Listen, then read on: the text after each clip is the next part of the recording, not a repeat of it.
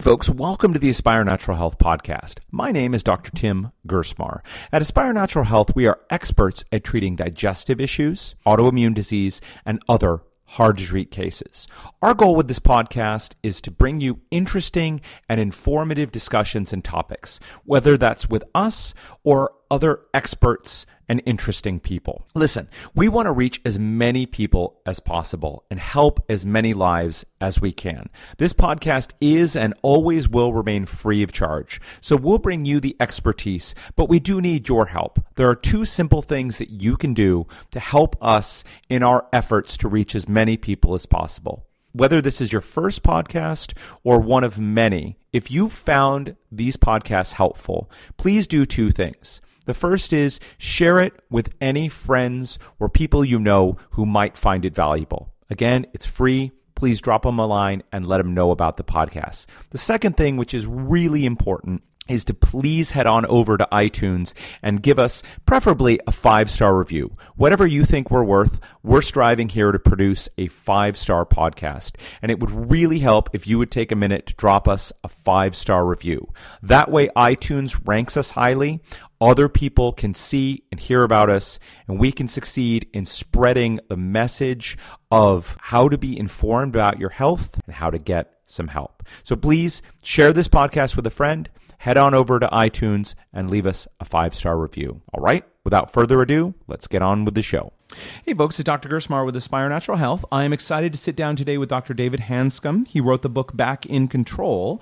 Uh, so, we have to talk about chronic pain, a really big issue that affects a lot of Americans, and the general treatment options for chronic pain are really pretty dismal. Recently, in my show, uh, interviewing Nikki Oh my goodness, Nikki Pickering, there we go. Um, about the use of medical marijuana, we talked about that there are an estimated 58,000 opiate overdoses every year, um, and that includes both street drug heroin as well as the opiates like oxycodone, oxycontin, Vicodin, fentanyl, and some of the others.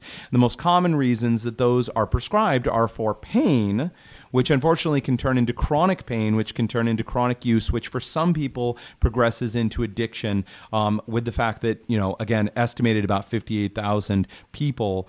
Uh, actually overdose and die from those medications. So, are there better options for the treatment of chronic pain? And I'm excited. uh, I read a couple of years ago David's first book, the first edition of Back in Pain, where he presented a very comprehensive strategy and a very like simple, uh, common sense but well backed up strategy for managing chronic pain. And to give this gentleman props, he's actually an orthopedic surgeon that came from a place and still does some spinal surgeries. He's basically putting himself out of a job or, or reducing uh, the need for his, his services uh, by putting out this message. But he believes so strongly in it um, that he published second edition of his book and he agreed to sit down and talk with me uh, this evening. So thanks, David. Thank you for joining me. Thank you. Absolutely. So, a lot of people are suffering from chronic pain these days. Right. Right. And back pain, the, the statistics, especially for back pain and back pain surgeries, things like fusions, are really pretty dismal. Right. Right. So, what is you know you can speak to this more than I can, being an MD and having kind of grown up in the in the profession. You know, what are most people's options if they're in back pain and they're going to see their MD? Like, what's going to happen? Well, I think it's important to differentiate the fact between acute pain and chronic pain. Okay, fair. And we generally define acute pain as probably less than three months or so. Okay. And if the pain lasts more than three to six months, generally the pain becomes chronic. Mm-hmm. There's a research study out of Chicago that shows if you take volunteers with acute back pain Uh huh. and you do a research MRI scan called a functional MRI scan, Mm-hmm. that as you would expect, the pain center lights right up. Right. That corresponds to the back. Right. Then they took these volunteers and they compared to those to people who had chronic pain more than 10 years. They found out that there was nothing in the pain center that lit up, only the emotional center lit up. Then Okay. they followed a group with acute pain every three months for a year. Half of those became chronic. Mm-hmm. Everyone that be everyone that became chronic shifted over to the emotional center, and the pain center went quiet. So you have the exact same pain, but you have a different driver. Right. Right. So that's the case where you know you know the, the common complaint of patients would be well or, and doctors to this point of well we looked for the source of the problem so an, ac- an acute back pain like there's a car accident, someone falls down, hurts themselves or something, the, the source of the pain is pretty obvious. You've torn something, you've broken something, you've damaged something. And pain in that case is an appropriate response. It's your body saying, hey, some part of me is messed up. Right. Pay attention to the part that's messed up and don't keep like if your leg is broken the reason it hurts is because your body's saying stop walking on your broken leg or your broken foot right Right. No, you know, pain is actually critical for survival. There's a disease called congenital indifference to pain, where people are born without a pain system. okay The survival rate is between 8 to 12 years old. There's nothing they can do to teach people to protect themselves from pain. So if you have diabetics who have no sensation in their feet or their hands, Right. or you take lepers who have no sensation, they completely destroy their joints because they don't have protective sensation. So in children who are born without any pain system at all, they have found out there's nothing they can do to help these people survive. They'll put their hand right into a fire. They have nothing to tell them that they should protect themselves. So pain is a very, very necessary sensation to survive. Right. And I think that can, uh, I I mean, it's easy to say for someone who's in pain, but certainly pain is there for a reason. Absolutely.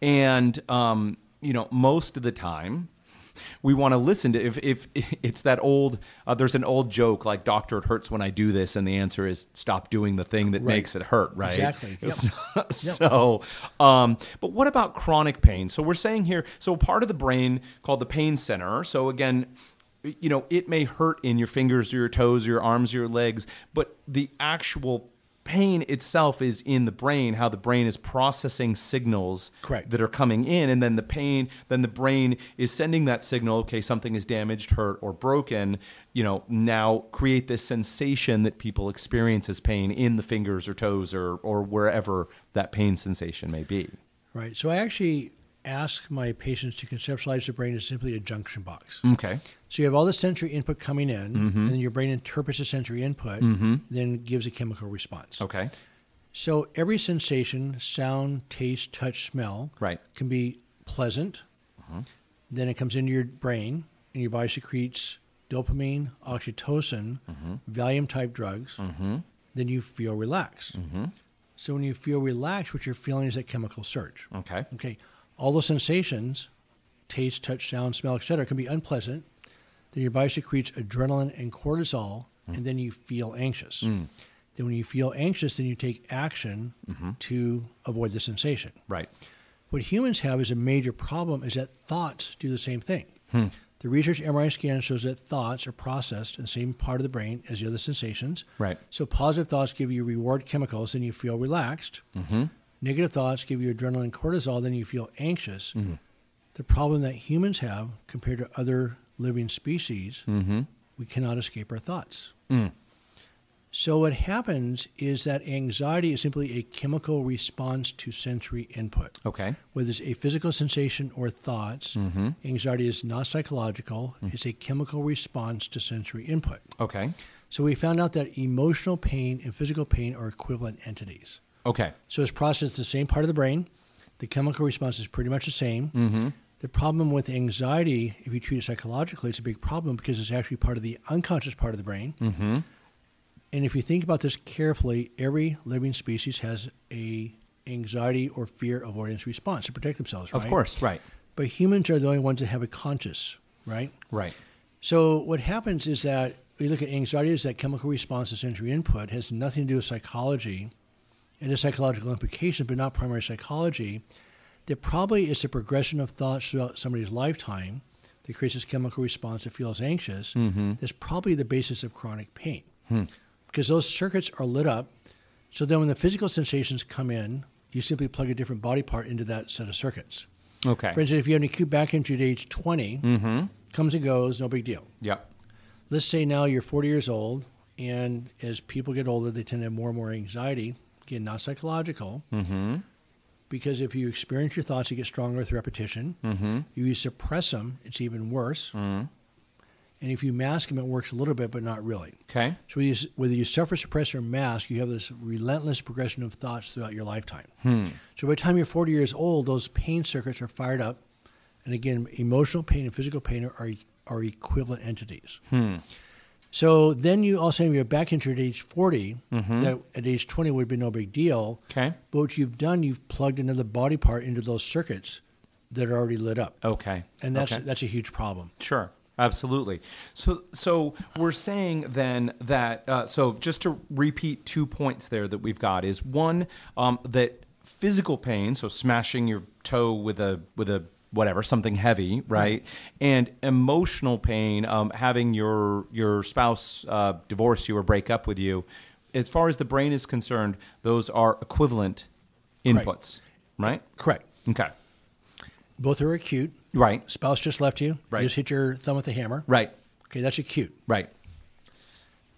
It so it's just it's that repetition. So what happens with pain impulses, as you know, with an athlete or an artist, with repetition you learn a skill and you develop quote muscle memory. Mm-hmm. Right. Well, it's not muscle memory, as you know. Right. It's neurological memory. Right. So it takes a major league baseball pitcher a lifetime to learn those impulses and memorize them. Chronic, I'm sorry, pain impulses come in so quickly that you memorize them in about three to six months. Once you memorize them, they are permanent. Yeah. Right. Right. It's like riding a bicycle. Once you know how to ride a bicycle, you actually cannot unlearn how to ride a bicycle. Right. So you have these pain circuits that are now memorized, and once they're in there, they are permanent, and it becomes a neurological issue, not a structural problem. So even though the original injury might have been a bone spur, Right. could have been a broken bone, Right. could have been just muscle inflammation, Right. those impulses once they become memorized by the brain, it's a huge problem. Okay. And I guess the, the most obvious e, obvious example of that would be phantom limb pain, Right. Where people have their legs amputated, and ninety five percent of them have some sensations that the leg is still there. Over half of them not only feel the leg, they feel the pain. Right. It's the same pain. Right. Right. Well, it's because again, it, it, it's not the leg doesn't feel the pain; the brain feels the pain. Only the brain feels pain. Right. Right. So we're saying that both. Uh, um, so I mean, a couple of pieces that are coming into play here, uh, for good and for bad. Uh, uh, something called neuroplasticity. The brain learns patterns, and once it learns those patterns, it doesn't forget them again. Right. Right. So that's why, um, y- like you said, you learn to ride a bike. You may be a little rusty. It may have been years since you've been on a bike, but within you know a few minutes, basically, you can be back riding a bike more or less as good as you were before. Right. So, so we get that.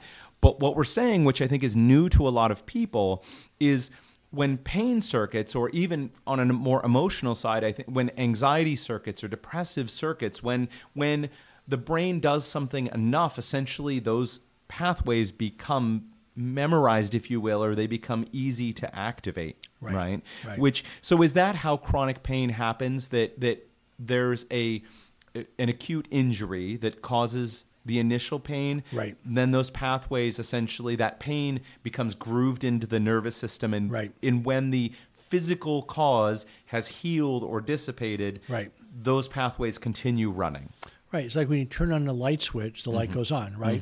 So as long as that pain switch is turned on in the brain, y- you're going to feel the exact same pain, but not in the brain. You're going to feel it in that body part where the switch goes to. okay Right. right okay so what happens then what does that what does that insight how does that change things Well, first of all, in any field, whether it's Mm-hmm. mechanical, architect, whatever it is, you have to understand the problem Mm. right before you come up with a solution. right Right. So once you understand the neurological nature of chronic pain, it's actually an incredibly solvable problem. Mm.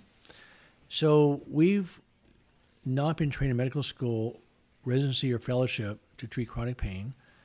When I give lectures on chronic pain and ask the physicians how many how many of them enjoy treating chronic pain, essentially nobody raises their hand. right It's not because they dislike the patients; they don't know what to do, right and that includes me. right Right. So I think you know from reading my book that I was in chronic pain myself for at least 15 years, maybe longer. yeah And I became extremely lucky coming out of these pain pathways. I didn't know how I came into them, I didn't know how I came out of them. And it took me another five years after I came out of these pain pathways to figure out what happened. And I didn't really put it together until 2011 when I heard a lecture on this whole neurological circuitry by doctor Schubner. Mm-hmm. And I also go, wait a second, this is what happened to me. mm-hmm So I went through the entire process myself. And I think, you know, when the body's full of a sustained adrenaline assault, it changes everything. mm-hmm So each organ system responds in its own way. So when your body's under a continuous adrenaline adrenaline assault, remember adrenaline is a survival chemical. Mm-hmm. So whether it's outside stresses or your thoughts creating the adrenaline, it doesn't matter. There's over 30 symptoms that occur. I had 16 of them at the same time. I had migraine headaches, ringing in my ear, my scalp itched, these skin rashes popped up, my feet were burning, I had stomach issues, I had neck pain, back pain, I couldn't sleep, I developed extreme anxiety. At that time, I treated anxiety psychologically. I actually went to therapy. But what, it, what I didn't realize is that the more you, again, anxiety is a chemical response to sensory input. You're just feeling the chemical surge. The unconscious brain is one million times stronger than the conscious brain. So if you're trying to solve this unconscious brain, you have no chance, right? It's a million to one ratio. So actually, the more you talk about the anxiety, the more you try to solve it, your attention is actually on the circuits. So I was reinforcing them. So inadvertently, the more I talked about this process, the more I quote understood it, I became way worse. So I'm not against psychology. It, it has a huge benefit Mm-hmm. in awareness and support, but you have to combine it with somatic tools that calm down the nervous system. Mm. Mm-hmm. So once I understood the chemical nature of anxiety, and again, I did not become a major spine surgeon by having anxiety. I became a major spine surgeon by suppressing anxiety. Mm. Again, like we talked about before, when you suppress something, you think about it more. on an unconscious level are you saying so if I- something is suppre- i mean uh, when i think of that term suppression i think of where people maybe we're using a different term repression where they've sort of banished it from conscious mem- conscious Right. awareness but nonetheless the problem still lingers in the unconscious or or still in the somatic Well, as your body is still full of adrenaline. right So I had no idea. So I was so good at consciously suppressing anxiety. Mm. Okay. I had no idea I even had anxiety. okay So I was going 1,000 miles an hour. Yeah. I went to the top spine fellowship in the world at the time. Mm-hmm. And I didn't get there by being anxious. right And I had a patient come in at age, tw- when I was 28 years old, I was a second year or first year orthopedic resident in Hawaii. And a patient came in with an anxiety disorder. I actually had to look up the word. I didn't know what it meant. and then all of a sudden, at age 38, I started having panic attacks, but I didn't have anxiety. Right? Mm. Mm-hmm. And of course, once the panic attack started, it was just game on. right And then by 1997, I developed a full blown what's called an obsessive compulsive disorder, which is an extreme anxiety disorder. Mm-hmm. And that's repetitive, intrusive thoughts. Can't get rid of them. The more you do battle with them, the worse it gets. And so I not only had the extreme anxiety, couldn't sleep, had all these other physical symptoms. yeah I, I was miserable. yeah And guess what? Every test that was done on me was negative. right Right. right What people don't understand is that chemical changes in the body are real changes. yes I mean, if you become startled, your heart starts to race, you, you start to sweat, your muscles tense up. right That's not imaginary, right? right right So the body chemistry is influenced by outside senses. yes It's also influenced by thoughts. Again, the sustained chemical result, and you talked about maybe autoimmune disorders. Mm-hmm. There's no question that that that there's a you know a whole field of neuroimmunophysiology, which we know the sustained adrenaline cortisol response actually changes the immune system. correct And autoimmune diseases don't just happen, right right? right So there again, it takes a body chemical change that causes autoimmune disorder. sure Adrenaline shuts down the blood supply to the bowel. Mm-hmm. It shuts down the blood supply to the bladder. Yep. It increases the blood supply to the muscles. It also decreases the blood supply to the frontal lobe of the brain. And people in chronic pain are not going to hear this, but it's been documented in, in several studies that the actual physical size of the brain shrinks in chronic pain. It physically shrinks. Yeah. Then when you treat chronic pain successfully, it's, it it re-expands. Oh, cool. Well, that that's good right, news. right, it's good news. Yeah. Right. So, so it's all based on neuroplasticity. Right. So again, you have these memorized permanent pathways. So what you can do is you create detours around the pathways that are there. Hmm. You decrease the body's adrenaline, Mm-hmm. and you can shift onto pathways that that aren't painful. Hmm. So it's a long way of saying chronic pain is incredibly solvable once you understand the problem. Right. So we'd say I always say this that I think the conventional medical system that we have you know, um, obviously in my profession, we level a lot of we look at a lot of the weaknesses in the profession. It's not to set us not to set aside all the positives, but I always say that I think that conventional medicine is a victim of its own success. Like i- i- in in your case, to, to, you can correct me if I'm wrong here, but what I see is that surgery sort of evolved out of treating acute pain, if you will. Like if something is broken or damaged, you're, that's what's sending the signals to the brain and causing the pain. Right. So therefore, if we find it through feeling, through testing, through whatever, ah, and then we correct it, then the pain should go away. Right. Right. Which works great for acute pain, but we're talking what we've just been talking about now says that chronic pain is an entirely different animal. Well, it's actually not even remotely logical Okay. to think that chronic pain would be structural. Right. And right now, the, the research out of Chicago, San Diego, Stanford is stunning, showing how the brain memorizes the pathways. Period. So the the common term they use that chronic pain is a maladaptive neurological disorder. Okay. So if you're doing surgery on a neurologic dis- neurological disorder, that's not going to work. And remember, at the beginning of the conversation, we talked about how the brain switched from the pain from the pain switches Right. Mm-hmm. from the pain center to the emotional center. And so that's not imaginary. Mm-hmm. These research MRI scans show those areas light up, Mm-hmm. and then the back pain still hurts. Right. Again, it's just a different driver. So the emotional, what you're saying here is the emotional center is now switched over and is providing the input to drive the pain circuits. Correct. So we have to take a second because a lot of people um, have went. So there's a very dismissive term that many, many people who come to see me say uh, that they've been told by their doctor, they've been told by other people in their life that, quote, my problem is all in my head, meaning my problem isn't real. I'm just faking it, imagining it, pretending that it's there, or some sort of defect in my character or, or psychological makeup uh, is what the pain is. It's not a real problem. So it's actually illogical to think that way. Right. Okay. So it's high school physiology that tells you it tells you that when you are under stress, your body's going to secrete adrenaline and cortisol. Right. Right.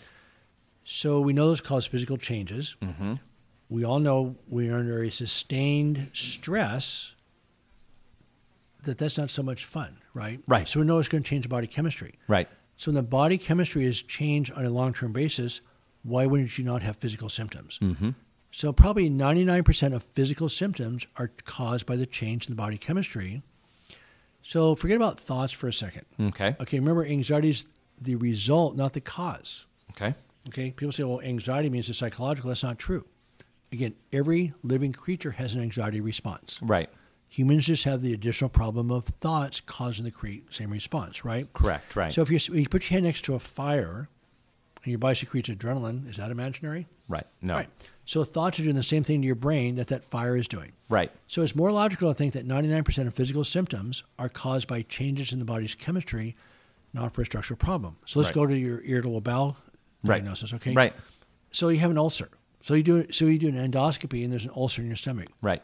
Why is it going to cause stomach cramps? Right. It's not logical. Right. So when your when your blood supply to your intestines shut down by the adrenaline and cortisol response, that makes way more sense than blaming that ulcer. Right. But we've been programmed as a s- society and also in medicine that there has to be a, has to be a structural cause for almost everything. The problem I have in spine surgery is that you have back pain.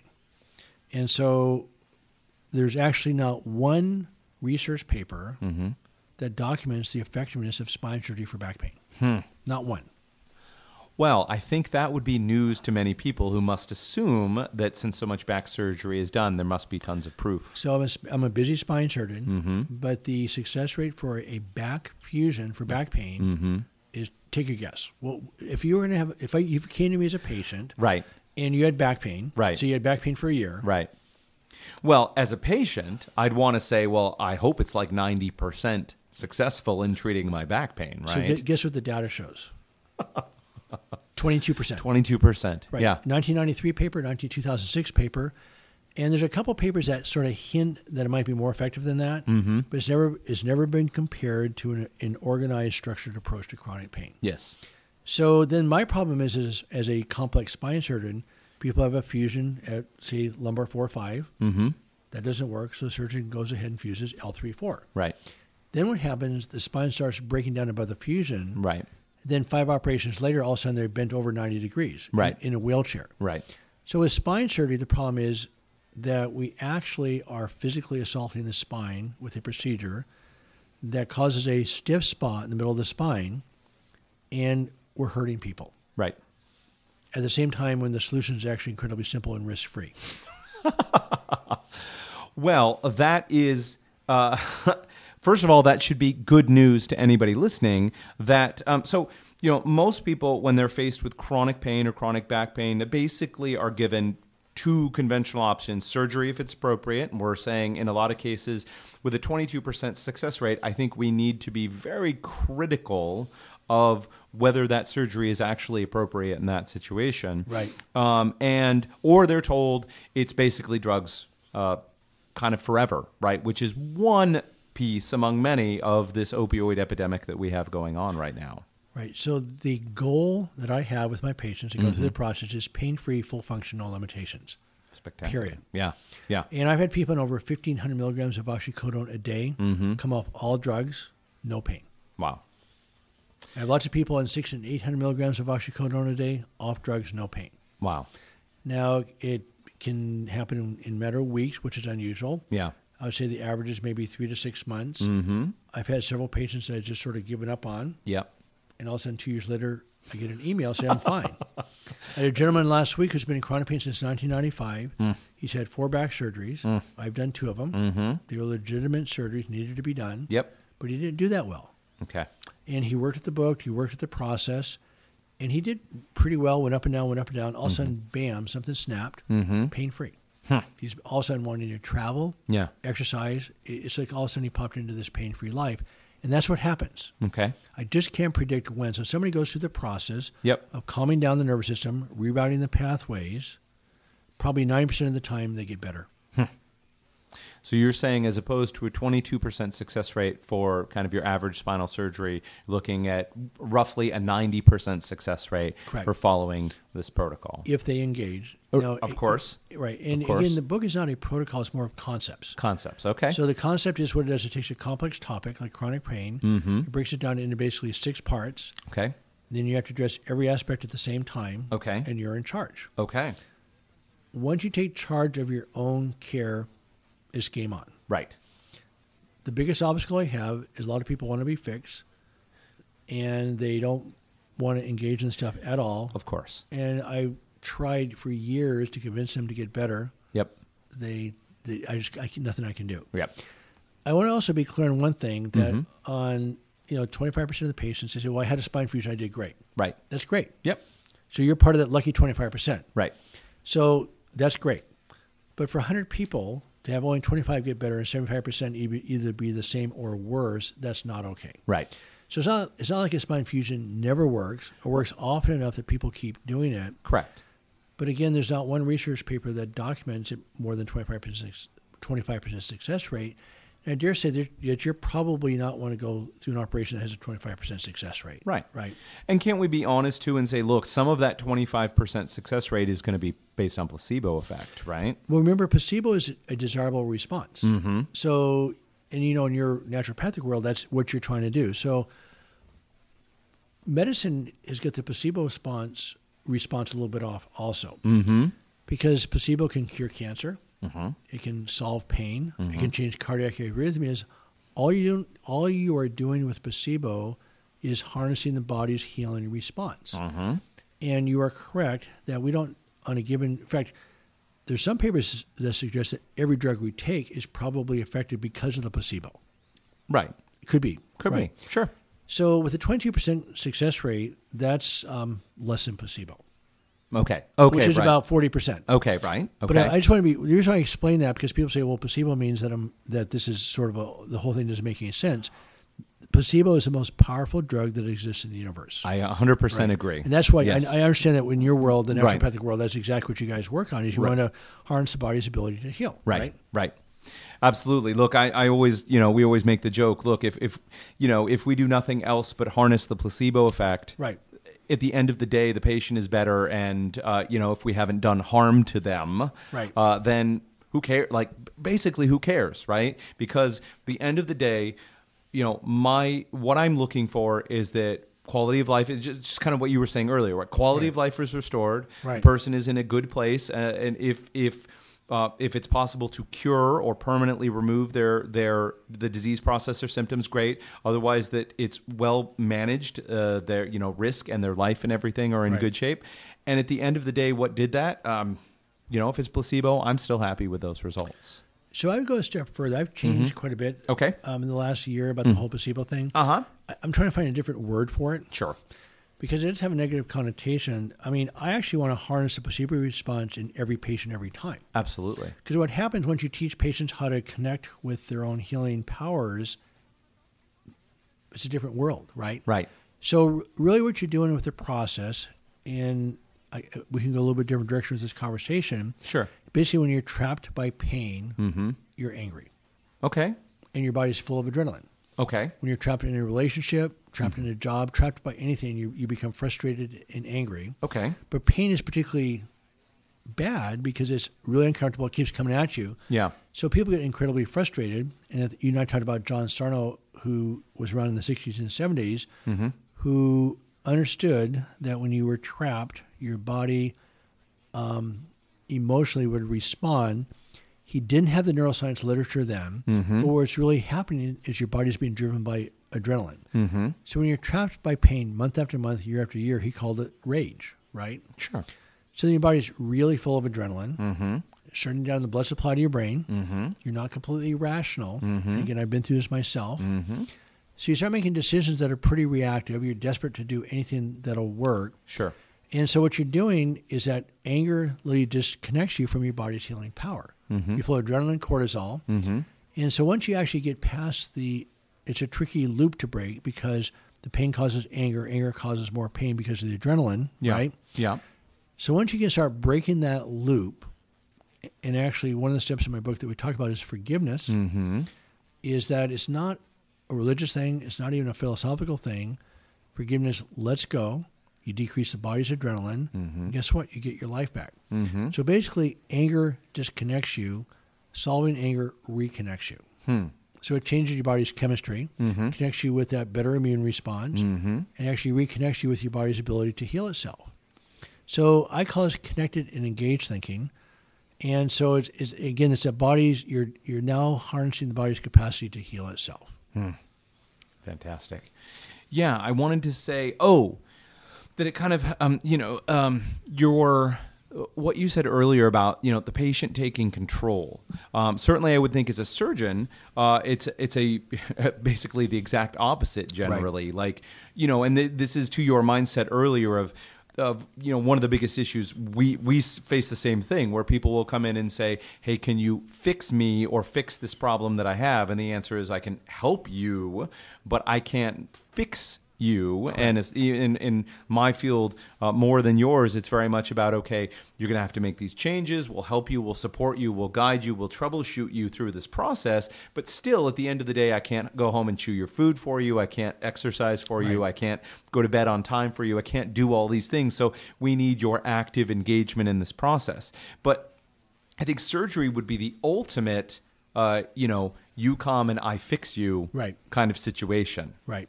Instead, you're flipping that essentially completely on its head and saying, no, if you have chronic pain, if you take control of the situation, we're going into some of the steps you're talking about, but Right. y- you have a 90% chance that y- you could come out of that chronic pain. Yep. Just when will you come out of that chronic pain, right? Right. And we we've seen people a couple things. We've seen people within weeks get better. Mm-hmm. Again, I think three to six months is more realistic. Mm-hmm. But um, it's it's extremely uh, consistent response. Let me just tell you one story. I just have Yeah, to please. Um, a- again, I'm a spine surgeon. I can see a lot of complex stuff. Yeah.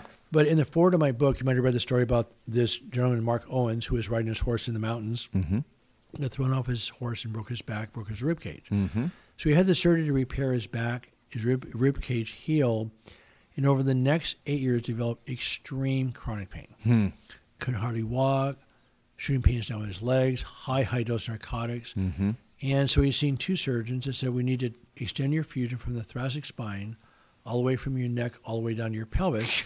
and by the way, we have to chop up your fusion mass to make your alignment a little bit better. Jeez. So it's about 12 hours, 12 hours of surgery, which is about an 80% complication rate. Jeez. Okay. Yeah. So he's a PhD scientist. He spent 23 years in Africa studying animals. Mm-hmm. And I saw him and said, Well, Mark, So I looked at his spine, and Yeah. he had disc degeneration, which is normal. Right. That is not a cause of pain. I said, Mark, I don't see anything to operate on at all. Nothing. So I said, look, there's some simple writing exercises, relaxation exercises. Look at the book, start the writing. Okay, so we had to take a pager call. Uh, Dr. Hanscom is very kindly talking to me while he's on call. So thankfully, no major uh, issues going on. So let's pick up our conversation again.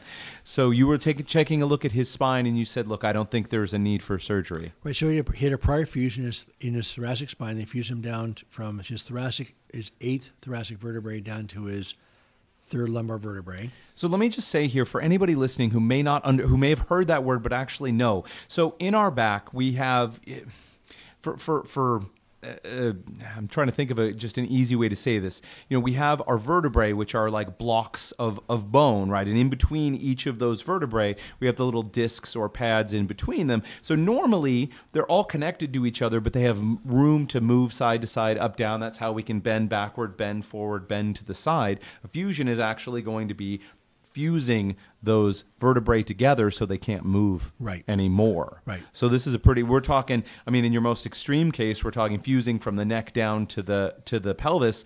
Basically um, there's a there's an autoimmune uh, disease whose name ankylosing spondylitis Right. uh, which where the body unfortunately does that very thing. I've seen some more advanced cases, and these are people that can't turn their neck, they can't turn their spine, they can't bend side to side, they can't. Uh, if they bend forward or backwards, it's from the hips basically. Right. So it, you're completely taking away any any motion that someone's got in the back on and that very extreme case. Right. So sorry, just in case anyone was like, I don't really get what fusion means. It actually means essentially welding those two vertebrae together, or, or more vertebrae together, so that they don't move anymore. So also for a clarification point is that is commonly thought that disc degeneration causes back pain. Right. The data shows it does not. Okay. So, yes, this is super common. Uh, You know, I have people all the time who come in and say, "Oh, you know, I had a whatever, an X-ray, an MRI or whatever, and oh yeah, my my uh, you know, the the vertebrae at the bottom L5, S1, L4, 5, L3, 4, those are really common spots for disc degeneration, and that must be why I have back pain." Right. Right. So the data shows the opposite that your spine becomes stiffer as the disc dehydrate. That's all it's doing. Mm-hmm. But there's no evidence that bone spurs, arthritis, disc degeneration causes back pain. Well, that's big because I think most people think those are the very causes of back pain. Are not. The data actually, is co- so the- Mm-hmm. there's a lot of things that we do not know about back pain. That's one thing we actually do know. so Mark had degeneration at three, four, four, five, and five one. Mm-hmm. Okay. He had some bone spurs. Okay. He had back pain, but Yep. also, he also had total body pain. Right. So that didn't match up either. Right. So I said, Mark, and he's a, again, he's a PhD scientist. I said, look, this is simple writing exercises. Right. And I won't go into the process too much. The process is actually in my book and on my website, which is backincontrol.com. Mm-hmm. And basically, it all starts with a exercise called therapeutic or expressive writing. Mm-hmm. You simply write down your thoughts and you tear them up. Right. When I came out of my pain pathways, it was the only thing in 15 years that actually started the change. So I was going to ask to go back to your story. You were in a bad place, and how did you get out of it? So expressive writing, or um, I've also heard it termed uh, m- free writing, where it's basically just get the thoughts out of your head, write Right. them down. Don't worry about making coherent paragraphs, pages, sentences. It's just it's a download from the brain, basically. In your case, even just tear up the pages once you're done with them. So it's actually critically important to tear up the pages. Okay. because because what what happens remember thoughts are just thoughts Okay. now thoughts are real because they create chemical reactions Right. but thoughts are generally not your reality Okay. Right. Mhm. Sure. so the difference Yeah. so what happens the writing simply separates you from your thoughts so you have the thoughts here you're here there's a physical space between your thoughts and who you are that's now connected with vision and feel Okay. Now okay. You're, now you're now you're back into the unconscious part of the brain. Mm-hmm. So the reason why you tear them up is for two reasons. One of them is to write with freedom. Yep. It can be positive thoughts or negative thoughts. Yep. They can be rational or irrational. Doesn't matter. Okay. But the other reason to tear up these thoughts is if you want to analyze them, where's your attention? On the thoughts. Right. So from a neuroplasticity standpoint, your brain will develop wherever you place its attention. If your attention's on analyzing these thoughts, by the way, which are automatic survival Mm-hmm. reactions, then it's, it's similar to putting your- your hand right into a wasp nest. right. right? Right. There's nothing there. Right. These are all survival reactions. Right. So how you make sense out of these things? Plus, it's a million to one ratio. You have no chance. Right. So the writing is simply a separation process. Hmm. It really is very critical to tear them up. Okay. And then remember, neuroplasticity, neuroplasticity is based on awareness, separation, and then substituting or reprogramming. Okay. Okay. So I have people start with the expressive writing exercises, Okay. and Mark looks at me and goes, "That's insane." Right. So that you may, I have two surgeons that tell me there's 12 hours of surgery to be done. By the way, an 80% chance of complications. Right. Very low chance of solving his pain. Right. And the friend that was with him said, "Look, what do you have to lose?" Right. So we started to write. He said by the third day he was 80% pain free. Wow. And two weeks later, he was pain free. I just spent a weekend with him about two months ago in Idaho, where, he, where he's on a 720 acre ranch for grizzly bears and wolves. Uh huh. He is riding in two feet of snow on a pack horse, literally pulling the horse up the mountain. He's completely pain free. Wow. So, no narcotics, Right. no pain, Right. no physical limitations. Right. And that was compared to 12 hours of surgery that probably would not have worked. Right. So I see variations of this story every week. Mm-hmm. And again, the goal is pain free, full function, no limitations, other, other than normal limitations, Mm-hmm. Of, obviously. of of course. Of course. Yeah. So the process, so there is the three parts of getting better is in becoming aware of the problem. Mm-hmm.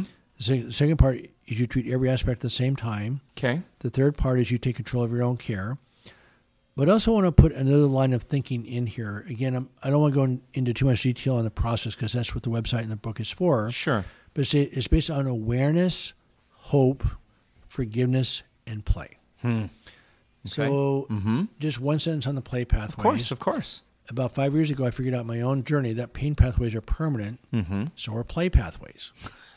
right? Okay. So the most powerful way of coming out of your pain pathways is take a break, slow down. Hmm. Mm-hmm. What I didn't realize at the time is that also de-adrenalizes your nervous system, mm-hmm. but also shifts you off of these pain pathways onto something that's more enjoyable. Right. Right. Right.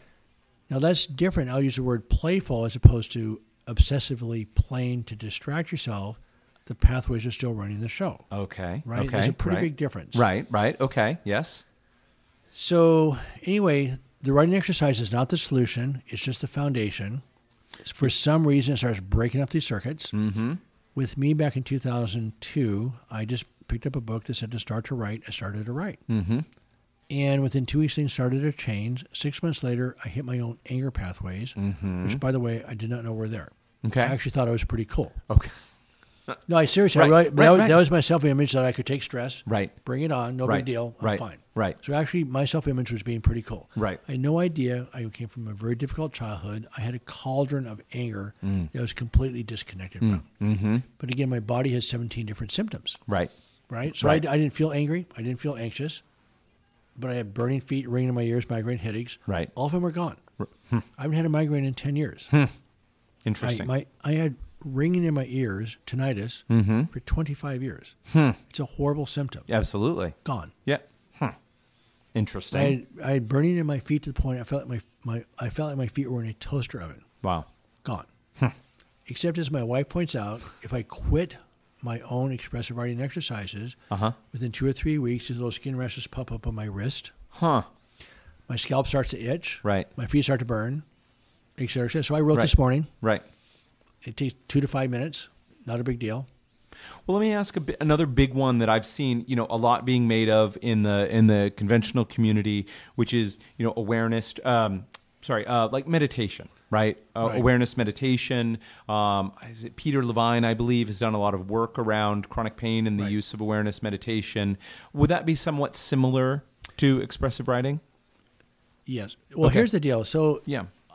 it's tough for people in chronic pain to do that because I did it with my patients for a while. I tried it myself. Yeah. And the problem is chronic pain is really intense. Yes. So I, I couldn't, the writing, I call it mechanical meditation. So Hmm. essentially, every person Mm-hmm. that I've seen go to pain free has always started with the writing. Right. Maybe five people out of hundreds. Okay. So for, and it's, it's, for some reason, it's simple Yep. to be, to do with meditation alone takes a very highly skilled meditator to do it. So the answer is yes, Okay. but somehow the writing breaks through it. Sure. Now, the meditation is a reprogramming tool. Okay. So at the end of the day, the meditation is a tool you use to reprogram. Okay. But you want to combine the meditation with the writing, then it's really effective. Interesting. So the very first, so someone came in to see you, and they were complaining of chronic pain, uh, in this case back pain. Let's just Right. say, but we're but one important point you make in this book is this is not just limited to back pain. Right. This is any chronic pain anywhere in the body. Right. There's over 30 symptoms. Right. Right. Right.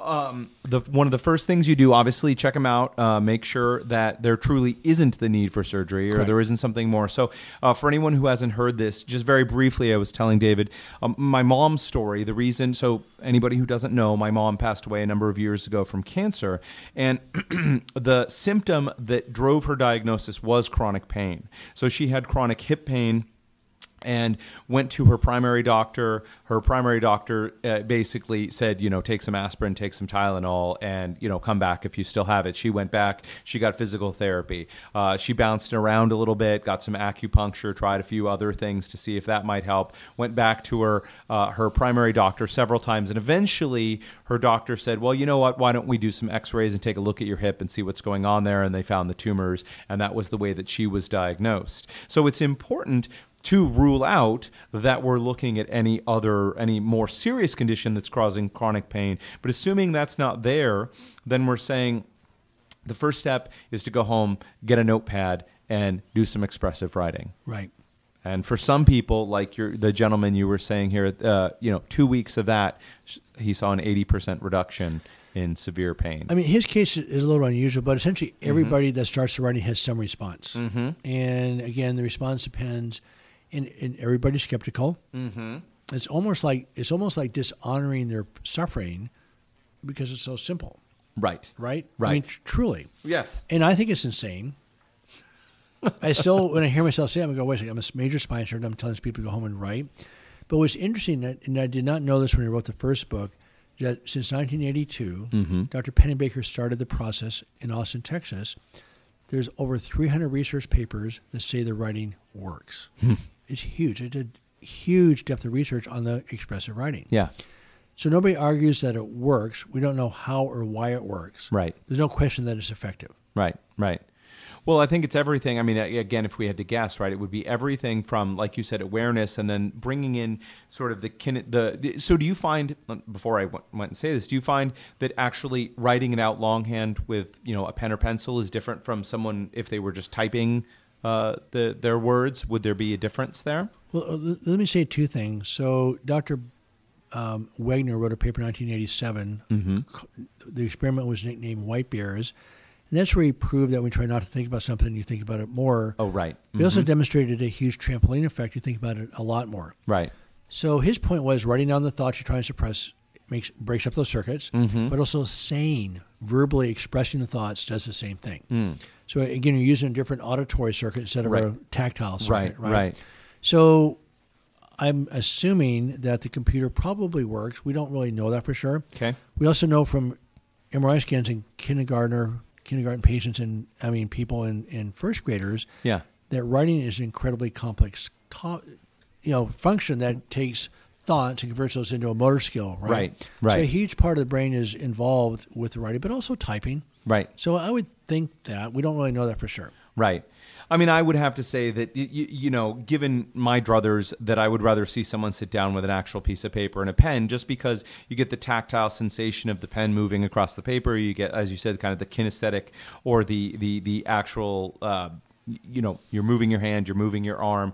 uh, And at the end, you get the physical sensation of ripping up the pages as Correct. well versus, well, I can move the little icon into the trash can or, or whatever it is or hit Right. the delete button, right? So I would say that I, I I would think you would see benefit either way, but if I I had to make a guess, I'd say probably the act of writing, you probably see a little bit more benefit come from that. So I mean, I'd like to back up in the conversation almost at the beginning again, Okay. just for a second. Remember Absolutely. how we talked emotional pain and physical pain were the Yeah. same thing? So about four years ago, I somehow figured out that if a patient came in with a structural problem Mm-hmm. and leg pain that was actually amenable to surgery, but their anxiety was a 10 over 10, Mm-hmm. I started asking the question, look, if I did surgery and get rid of your leg pain, but the anxiety you have is going to be the same or worse over time right, versus getting rid of your anxiety and keeping your leg pain, right. which one would you prefer? All four of them said, I want to get rid of the anxiety. Mm-hmm. And my own ex- personal experience, raw anxiety is intolerable.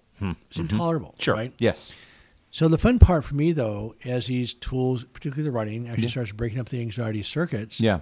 it actually decreases the conduction of the nerve. So the animal study shows that when you're under stress, it actually increases the nerve conduction by 30 to 40%. So again, your body physically changes, the conduction of the nerves physically change, Right. the pain increases, right? Right. So the most enjoyable part of the process for me is that their anxiety drops and they come in with a smile. Creativity comes back. Then as a as a benefit, of course, the pain disappears. Right. So again, once you understand the problem, the solution is just not that hard. Right. So it's not about managing pain, it's about solving it. Huge. Huge difference. Huge difference, And Again, I'm a absolutely. surgeon. Right. And this is something that only hit me for my own 15 years of going through a horrible experience. Right. Mm-hmm. It does not matter how long you've had the pain. Doesn't matter what the diagnosis is. For instance, fibromyalgia is one of our favorite diagnoses. Hmm. Not a problem. Again, you have to do it. We can only direct you. Right. Right. But um, yeah, fibromyalgia for for an orthopedic surgeon is like a disaster diagnosis, and we're Yeah. we're great. Right. No so you- problem. so this same process again, Right. would work. Be, you know, because in the case of fibromyalgia, there is no clearly discernible like trigger that's causing the So- crea- i- in the body in the that's causing the creation of that pain. So it's true, but not true. Okay. So, so now the research shows that Okay. when you do brain scans of people for my, fibromyalgia, Uh-huh. your brain lights up like a Christmas tree. Mm-hmm. Right. So Right. it's all right there. All the switches are on Right. throughout your whole body. Right. Right. Right. But you also understand that you have to take 100% responsibility to treat it. Mm-hmm. The biggest obstacle we have by far is that people just don't want to do this. Sure. They don't want, literally, people become addicted to their pain. Mm. Mm-hmm. Because what happens when you're a victim is the most powerful role that exists in the universe. So people, when they're in pain, they have fewer expectations of themselves. People around them have fewer expectations. Hmm. right. And people honestly just don't want to participate in the process. Right. And when you get a little bit deeper, and David Burns, who wrote this book, Feeling Good, taught me this, is that there's many benefits to being disabled. There's Mm-hmm. Right. many benefits to being in pain. Sure. So if you're listening to this podcast and going, this is craziness, really? Yeah. Uh, Yeah. So you got to really ask yourself your question, and I have my patients do this sometimes, and David Burns has people do this. What are the benefits of being depressed? What are your benefits of being in pain? What are your benefits of being a victim? And there's a lot of them. Sure. Sure. Right? So that's part of the process of, of understanding.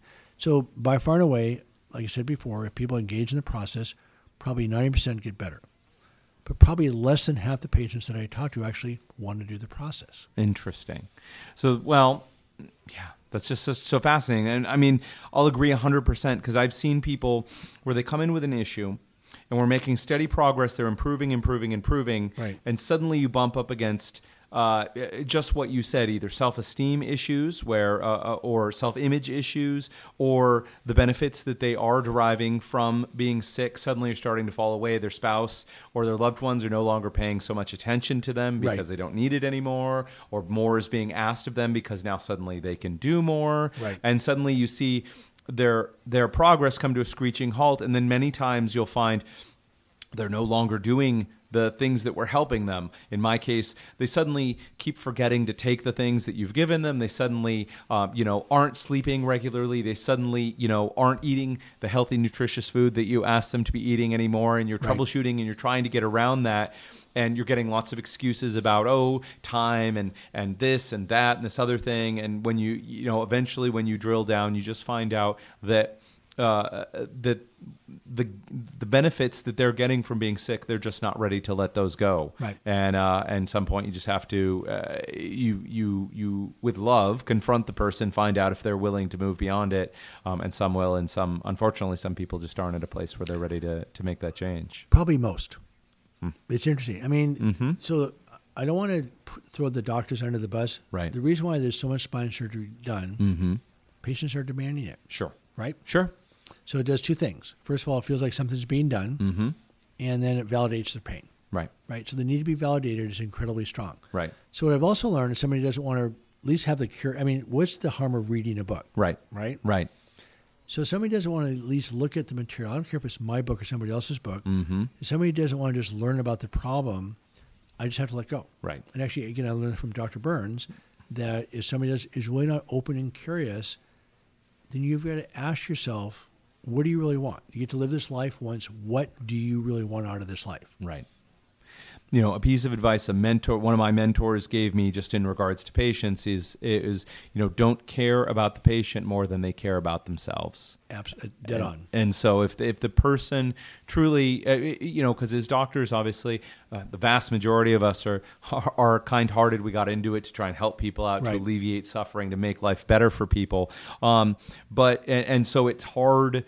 To let someone go and realize that you can't help them, but at the end of the day, if if someone is just not there, um, again, you can't go home for them, you can't chew their food for them, you can't do- Right. you can't do these things that that people have to be engaged and so um, you're you're dead on that of course all of us we'd rather have a can you just can you do something to me preferably that's cheap easy um, and doesn't require me to do anything and fix my problem for me and Right. as we constantly uh, you know are telling people where where in your life anywhere does that process actually work would just ignore a problem or or just do a quick fix and and it's permanently like that that, That's that not- situation's permanently resolved right Not, not reality. sadly sadly not the case Right. um But again, in the patient's defense, yes medicine right now is about 20 years behind on the neuroscience research. right right So patients have expectations that keep getting dashed, right so they get pretty angry. oh of course And remember, when you're angry, you're not rational. Right. So that resistance to change is actually part of the disease. Right. Right. Yeah, and, and please, anyone listening, we're not, it's not here to bash on patients. Right. It's just to say that unfortunately, um, it's human nature to seek out the, the sort of the easiest, least expensive, and I don't just mean cash, I mean the least amount of effort, time, energy that you have to pick to solve a solution. I mean, look around the world, humans everywhere, we're trying to pick the easiest quickest path to resolve our problem even though Right. most of the time we end up choosing things that fix it in the short term make it worse in the long term Right. so it's it's human nature and then like we've said that the the dominant medical system right now has understandably catered to that impulse Right. but we're saying that there are other options. So if you're someone out there and, and this is really resonating with you, obviously uh, at the end here we'll we'll, we'll also give you Dr. Hanscom's the name of his book, the name of his uh, podcast, uh, excuse me, the name of his website. You get a lot more information. Um, and if this is something that's piquing your interest and you're thinking, could this possibly be something? I mean, again, it's as simple as spending what? Let's have a look here. Twenty four ninety nine um, if you buy it at full price, um, and reading the what have we got here? About three hundred pages, Right. Um, and potentially within a couple of weeks with some simple. Uh, simple approaches, Right. there's the chance that y- you could be significantly pain reduced or even pain free Right. uh, what have you got to lose? Like you're not gonna what, what's gonna hurt you about taking some time to write down some pages, do some of the other uh, the other prescriptions. But I will say you have an important point, which is you need to do all of it, not just Right. some of the treatment. Correct. Right. So what happens if someone says, "Well, okay, I'll do that writing thing, but some of the other things they're they're too much effort for me." So again, it's like fighting a forest fire. Mm-hmm. You have to address every aspect at the same time. Right. So there's a friend of mine, Joel Conico, who's a pain specialist, also David Cassius. But Dr. Conico has actually delayed his retirement Mm-hmm. because he's having so much fun with the project. so he he did, Nice. he's he retired two years ago. Nice. And we're Yeah. seeing so many people get better so consistently. And Yeah. it's so much fun to watch people come out of this hole. Yeah. No hope, no direction, no pathway out. Right. All of a sudden, they have a pathway out and they start pursuing it. And you get some results relatively quickly. Mm-hmm. And um, we're just having the best time. Nice. And It's, it's been by far and away the most rewarding part of my career is actually watching people come out of chronic pain. Nice. And Mm. Yes. it, it's very, very consistent. Yeah. Nice. Well, we know right now that the y- you know the the general doctor out there is rating their job satisfaction at an all-time low. Right. We know that suicide and substance abuse among doctors are at an all-time high. Right. We know that most doctors now are s- are essentially telling their children not to pursue becoming a doctor. Right. Right. So you're right in the middle of this and we, we spoke a little bit. So can you you want can you speak a little bit about this whole issue? Well, I went through a horrible burnout. I almost didn't survive it. And what actually it's not just physicians. If you look at the, I just looked at a review article on physician burnout, and in California, it's now up to 75%, where 10 years ago it was about 50, 55%. So it's actually climbing relatively rapidly. But if you look at the circumstances, circumstances that burn doctors out, is that they're trapped Right. whether it's the medical records, the administrators, the regulations, et cetera, they feel trapped. Yes. Well, it's the same problem as chronic pain. Right. So that's actually how I figured this out because doctors are somewhat obsessive, Yep. which I mean, so we suppress anxiety. Mm-hmm. We're very reactive. We work too many hours. And so it's not just about vacation time because remember, stress isn't the problem, it's your reaction to the stress. So doctors are working hard. We're under a lot of stress. We don't have the tools to solve it. So we're adrenalized all the time. Mm-hmm. The same adrenaline drive that took us into medical school, residency, and fellowship actually takes us down the other side. So what happens is that when I give talks on burnout, when I use the word anxiety in front of a medical group, they want to just go through the floor. but no, it's suppressed anxiety. Right. Right. And that's, again, I think you read my book that I was actively suicidal in 2002. I Mm-hmm. barely survived it. And if I hadn't picked up this book and started the writing, I, I honestly, I've had 19 medical colleagues die from suicide. Mm. I wrote a paper in 2011 in my national journal on 18 other medical colleagues that I know that are dead from suicide. Mm.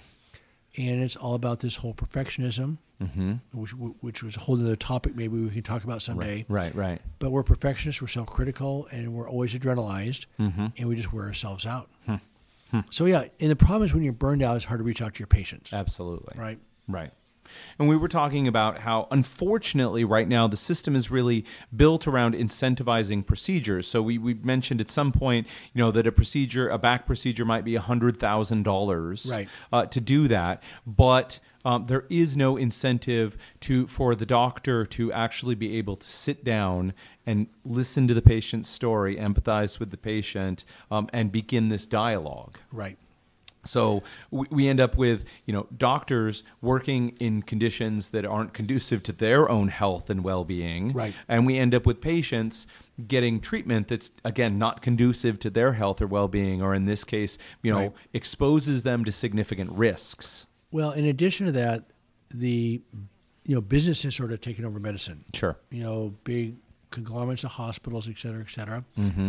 We're actually monitored by our procedures. We actually have a, there's actually a computer program that actually calculates our contribution to the profit margin.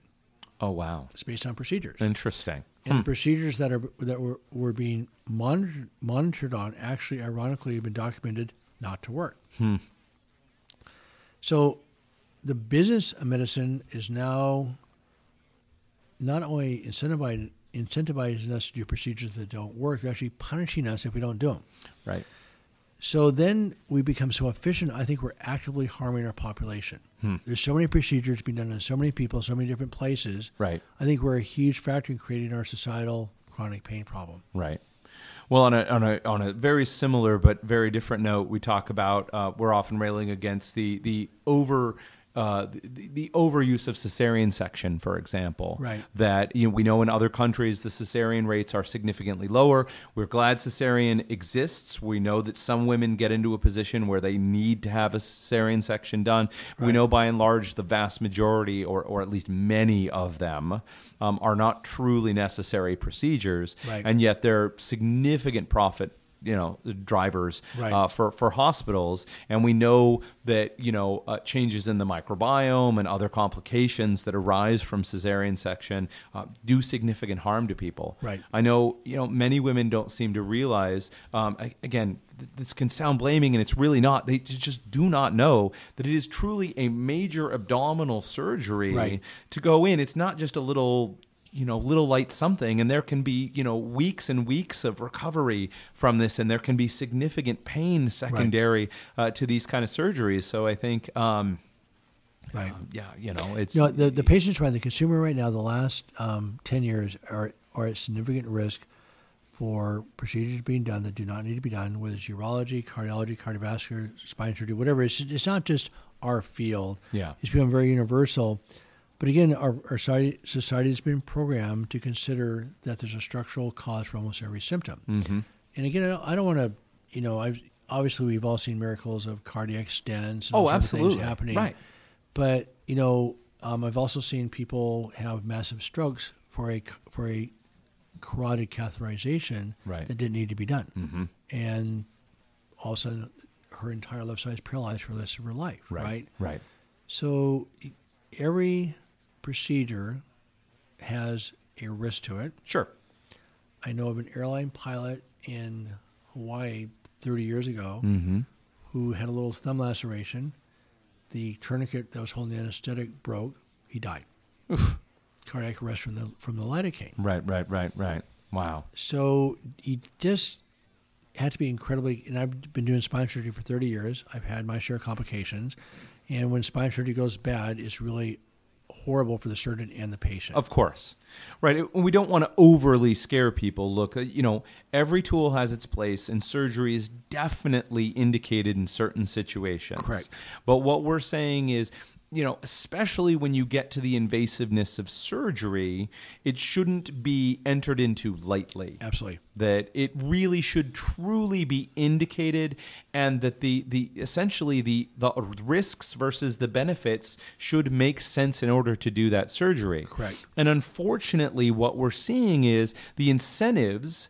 Uh, both in terms of, of you know what doctors are trained to do, what they're given the latitude to do, but what they're essentially being pushed to do Right. by the systems that they're within is they're being eh, eh, biased to push those procedures, even when the risk benefit ratio and the rationale for the use of those procedures don't justify the use of those procedures That's correct. right? And that goes against our Hippocratic oath to do no harm and to keep the patient's welfare in the front of our mind, Correct. basically. So, but from that depressing note, what the, the whole point of this podcast today is that there are solutions they don't uh, that can help many many people and actually here's a good segue so i read in your book the interesting point you were saying look if someone goes into a surgery i- in a bad way like those pain circuits are lit up those anxiety circuits are lit up the odds that they're going to get the benefit from that surgery are much lower. So why don't we instead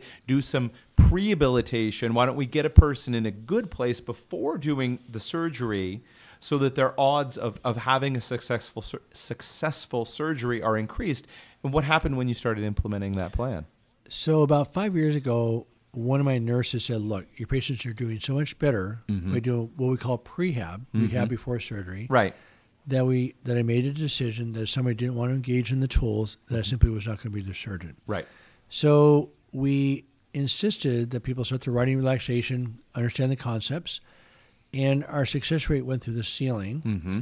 And you know, a lot of patients did not want to do this, and, and they didn't come back. Sure. So that was upsetting. I had to make a big decision to take a bit of a hit, right? Right. So other people were, were, were getting the surgery done, done elsewhere. Right.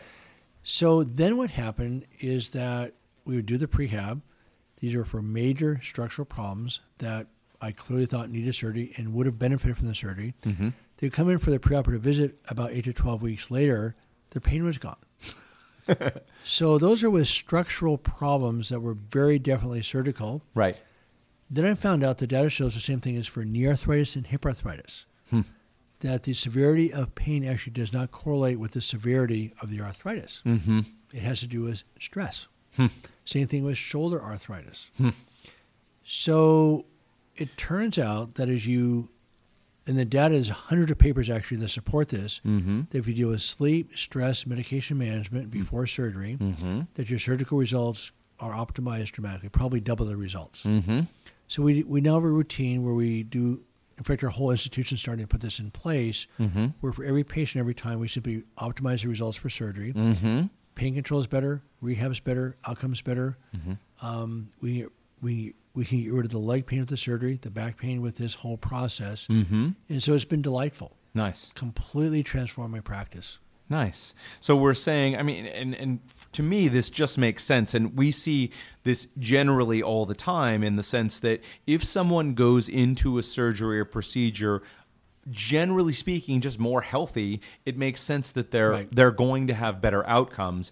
And routinely, people who are under naturopath co care with naturopaths, you know, that we find their surgeons are telling them, "Wow, I'm amazed how well you're healing, how little, how low your complications are, how you know how much less pain control that you need, Right. uh, and everything." And it just goes to speak that, duh. I, uh, frankly, it's common sense that the healthier you are, the more Right. these factors are under control, the better results you're going to get. So, if you need surgery, some relatively simple steps to get yourself in, in the best shape that you can for that surgery Right. increases the changes that risk benefit calculation that we were just talking about a minute Right. ago. Right. And there's the chance in, in these cases that you might do that prehab work and then not even need the surgery in the first place. Right. And that was completely unexpected. My first book says do the surgery. Right. And I had not done the prehab at that point. Right. And so we're writing a research paper of over 50 patients with these structural problems Mm-hmm. that we simply said, nope, don't need it. Right. So, and again, just to point out to people who are listening, these are people with clearly identified structural Sur- problems, surgical lesions, right. Right, right. And so, therefore, these are the prime candidates that you could point at it and say, the reason that you probably have this issue is this problem right here. Correct. And yet, not correcting that problem, but actually doing all the other work Solves s- it. solve the problem for Right. them. So, I mean, this turns, you know, this turns the treatment of chronic pain basically completely upside down. Yep. Right. So, what is the in general? You were we, before we turned on the recording. You were saying when you talk to other physicians, when you talk to groups. Obviously, you've got your colleagues here in the hospital. Um, i- what's the general reception for your work? Well, I mean, people are intrigued, Mm-hmm. and you know, doctors are very frustrated because we're not taught this. Sure. So I would not be here if I hadn't gone through my own extreme chronic pain experience. Yeah. So, one out of three Americans, as you know, has chronic pain. Mm-hmm. Probably over half of a given doctor's office has chronic pain, right? Because Mm-hmm. Yep. okay, Yep. so we're trying to treat something that we're not trained to treat. Right. So the doctors get really frustrated, and of course the patients get frustrated. Right. So it really that's one of the reasons physicians get, physicians get burned out because they feel helpless, right. Right. Right. So that's where it's been such an incredible experience for me because I was I was I mean I spent so just to be clear I was one of the surgeons who spent eight years doing infusions for back pain, mm-hmm. and they weren't working very well. And in 1993, when the data came out that they weren't very successful, I just stopped. Then it wasn't until about 2006 that I started to use these practices in my practice, mm-hmm. and then since 2011, it's been absolutely stunning, just blown away. Yeah. So it's brought more. I mean, like you said, your colleague essentially kind of has come out of retirement to do this work. Yes. Uh-huh. Well, he, he delayed. He, and we've been doing this for six years together, but he, he was going to retire a couple of years ago, and he, and he just having a great time. yeah. But yeah, the, the doctors are interested. Mm-hmm. Um, it's a different paradigm, and um, I'm also have started a national co- campaign around the word "listen." Mm-hmm. I think the treatment of choice for America's healthcare system is to pay physicians to listen to their patients. Yeah.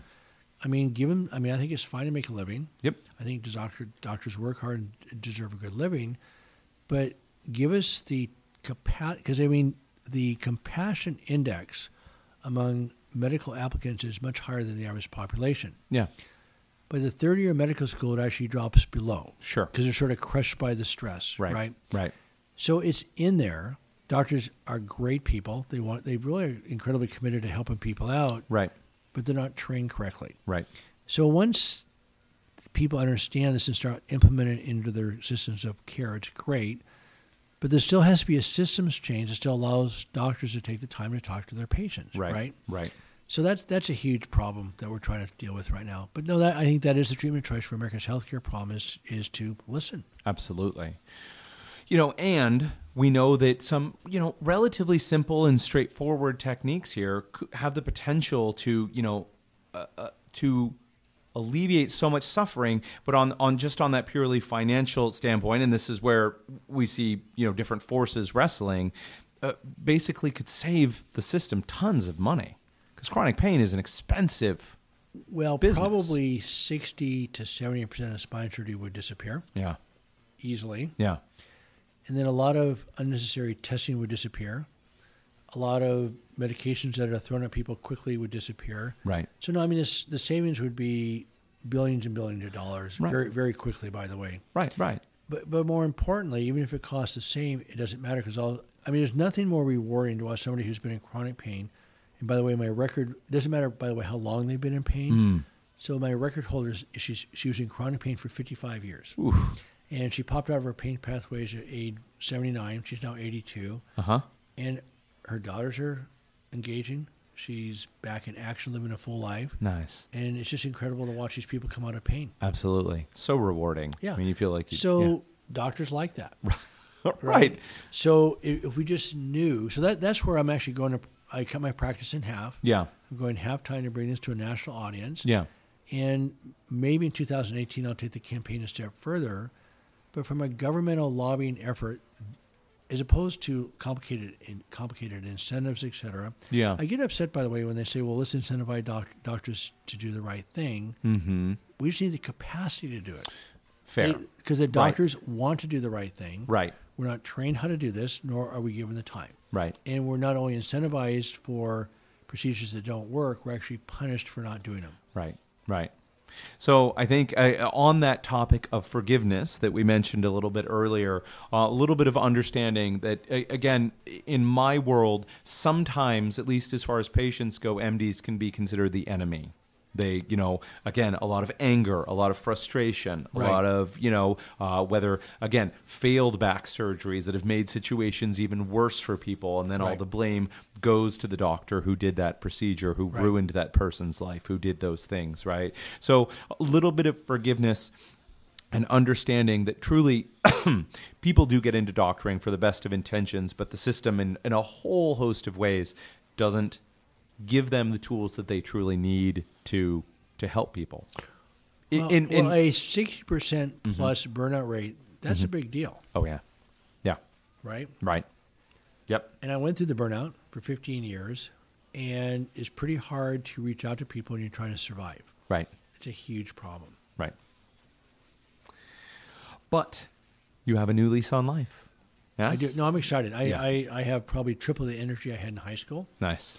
So what happens, you know, medical school, residency, fellowship, you're always adrenalized, which like it's, it's similar to driving your car down the freeway in second or third gear. Right. That just sucks the energy right out of you. Right. Right. So I, I get to believe it or not, people don't look at me as being relaxed, but compared to what I was, I'm incredibly relaxed. Right.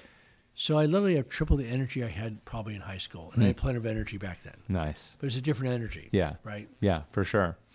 So, if we had to sum up here in a couple of messages, because well, let's bring this thing to a close. Uh, for me, it's it's giving people hope back again. It's saying that you know options are not just drugs, surgery, and live with it, but that there are you know honestly at the end of the day pretty simple and straightforward things like we said for 24.99 or even less you can get the book uh, you know 300 pages can take you uh, you know a few hours to read through the book understand what's going on and then you know david here is really big the other piece he did it's not hey here's a proprietary technique that you can come and see and pay you know thousands of dollars to learn this special technique i mean he lays everything out here in the book and is very big on that this this process can be extremely patient centered. Yeah. I mean, the website's free. Right. I don't even have people sign up for it. Right. And I mean, someday I'll do some other things that maybe we charge something for. But Sure. t- to me, there's just a basic medical knowledge that needs to be available to everybody. Right. So, like you said before, the book's called Back in Control A Surgeon's Roadmap Out of Chronic Pain. Yes. But there's a website, backincontrol.com, mm that's the action plan of the book. Oh, okay. So there's videos, there's stories, there's all sorts of things on the website that matches the book. Nice. They connect with each other. Nice. And it's a work in progress. I'm still working on making it clear, but between the book and the website, it's probably 90% self directed. Right. Right.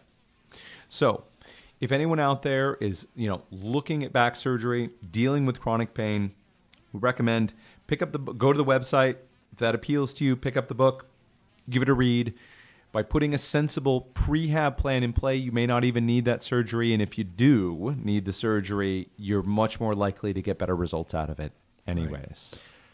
But again, going back to the very 1st paragraph of our conversation tonight, I still think the biggest benefit is anxiety drops Okay. dramatically. Yes. Yes. And that's really remarkable how consistent that is. Nice. Nice.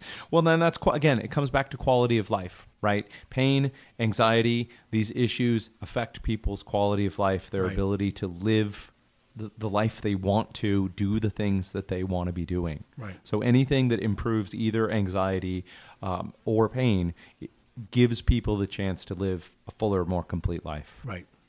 Anything else you want to leave people with as we wrap up this podcast today? So I talked to my patients. I said, look, they come into me and they don't understand any of this. And I said, look, I don't expect you to understand anything. I don't expect you to believe anything. I am asking you to acknowledge your skepticism. All that's fine. Yep. But just simply read it and start the writing and just watch. That's all that's all you have to do. And so that's really just being even slightly open to change is really critical because you're not going to come out of this podcast and have a new lease on life. Sure. Reading the book is not going to change your life. Right. So it's by engaging in the tools and concepts that are in the book that's what starts to change things. Where you Absolutely. actually start changing the nervous system. Right. So yeah, just take a deep breath, acknowledge your skepticism. I'm not asking you to even believe me tonight. Right. At all. Right. Just just get started. just give it a try. What you know, what have you got to lose as opposed to, you know, a surgery? I think one of the things that gets people is my pain feels so bad. It must be a big there must be something big, giant, really complicated behind this thing to make me feel so bad. So when we propose some simple and straightforward and low-cost solutions, like you said earlier, it just seems too good to be true. That couldn't Right. possibly tackle something that is so big in my life, Correct. right? Absolutely. But you have the day to day experience here of seeing that these strategies work, and then all all the, all the other years of experience and your own personal experience as well Right. right? All right, folks, that'll do it for today. Again, highly, highly recommend the book. Uh, I have it. Uh, if you're uh, in the clinic, you can come check it out. Otherwise, pick it up. Uh, I think it's on Amazon, Right. all the major sellers Right. as well. David Hanscom, H A N S C O M, called Back in Control. It's a solution for chronic pain, not just back pain, but pain anywhere. The only thing you have to lose by giving it a try is your pain eh, or possibly a little bit of your time. Right. Anything else, David, before we wrap up? Nope. I appreciate this. I enjoyed it. Fantastic. If anyone is looking for a surgeon who who obviously lives this approach and you're in the greater Seattle area, uh, you can check out David. Where are we right now, David? Uh, Swedish Hospital, Cherry Hill campus. Okay, so I'm, a, I'm a Swedish neuroscience specialist. Okay. So that's one option. Otherwise, check out the book. Again, the website is backincontrol.com. Right. All right. Thank you so much for joining me. Thank you. All right, folks, that wraps up another episode of the Aspire Natural Health podcast. If you enjoyed it, we hope you've subscribed to us over at iTunes. You can also check us out at our website, www.aspirenaturalhealth.com. That's Aspire as in A S. P I R E naturalhealth.com. You can check us out on Facebook at facebook.com slash aspire natural health or check out our library of videos over at YouTube. Just go over to YouTube and punch in Aspire Natural Health. You'll find us there. So, a couple great more ways you can check out our free educational materials. At Aspire Natural Health, we are experts at treating gut dysfunctions, autoimmune diseases, and other hard to treat cases. If you that's you or someone you know, you can always contact us and schedule a free 15-minute consult with myself and find out if we are the right fit and we can help you out with your issues. So simply check us out, check out our website. Again, that's www.aspirenaturalhealth.com or give us a call at 425 202 7849. You can set up that free 15 minute consult. All right, folks, until we meet again, take care.